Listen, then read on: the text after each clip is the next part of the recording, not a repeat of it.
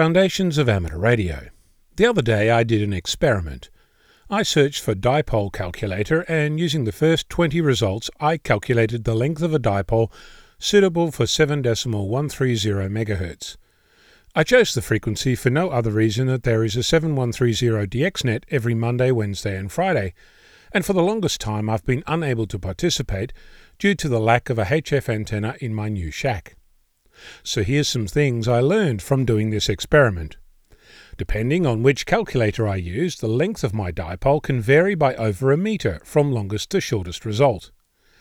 Depending on my desire to use metric or imperial measurements, my dipole will be a different length, because of course electrons move at a different speed if you're not using the metric system. In case you're wondering, 1 inch is defined as being exactly 2.54 centimetres, so there's plenty of opportunity to vary that. Speaking of standards, we all agree that the speed of light is a constant, right?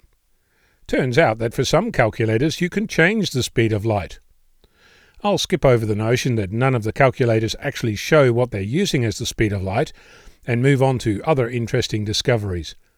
Apparently, you can determine the length of a dipole down to the subatomic length, with one calculator going down to the size of an electron to indicate how much wire you should cut from a spool. There are forms that make doing the calculation really easy. Single box to type in the frequency, so the answer must be right. There are some that use random standard numbers, even a textbook example that uses some number, but no indication where it comes from. For example, the number 486 features regularly, but so does 150 and 5905. There are forms that provide you with several boxes, but no indication which box needs what value, so your answer may or may not indicate the number of eggs per chicken per parsec. One dipole calculator result is actually for a vertical, so your search engine helping you might not actually give you the calculator you expect. There are percentage correction factors. 5% seems to be a favourite number, but no indication as to what the origin of that number is. There's a calculator that allows you to specify the feed point impedance. Not sure how that works, but it's a nice feature to have when you're calculating the length of your dipole. Not. One regular instruction is to cut long, that is, measure your wire and cut it longer than the calculator states. How much longer is left as an exercise to the reader.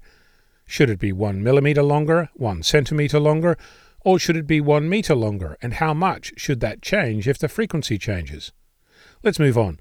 The word ground features heavily in these calculators. The phrase average ground does too. No indication as to what makes an average ground or how to go about determining what changes if your ground isn't average. We all agree that the dipole should be half a wavelength above the ground, right? How much is that? The same wavelength as the length of the dipole we've just calculated, or a different one? How does the length of the dipole vary if the height varies? While we're looking at variation, how much variation is there depending on how thick the wire you're using is? And what about insulation? None of those things are even mentioned in any of these calculators. Dipole calculators, wonderful invention. Shame about the implementation. I'm Onno, Victor Kilo 6, Foxtrot Lima Alpha Bravo.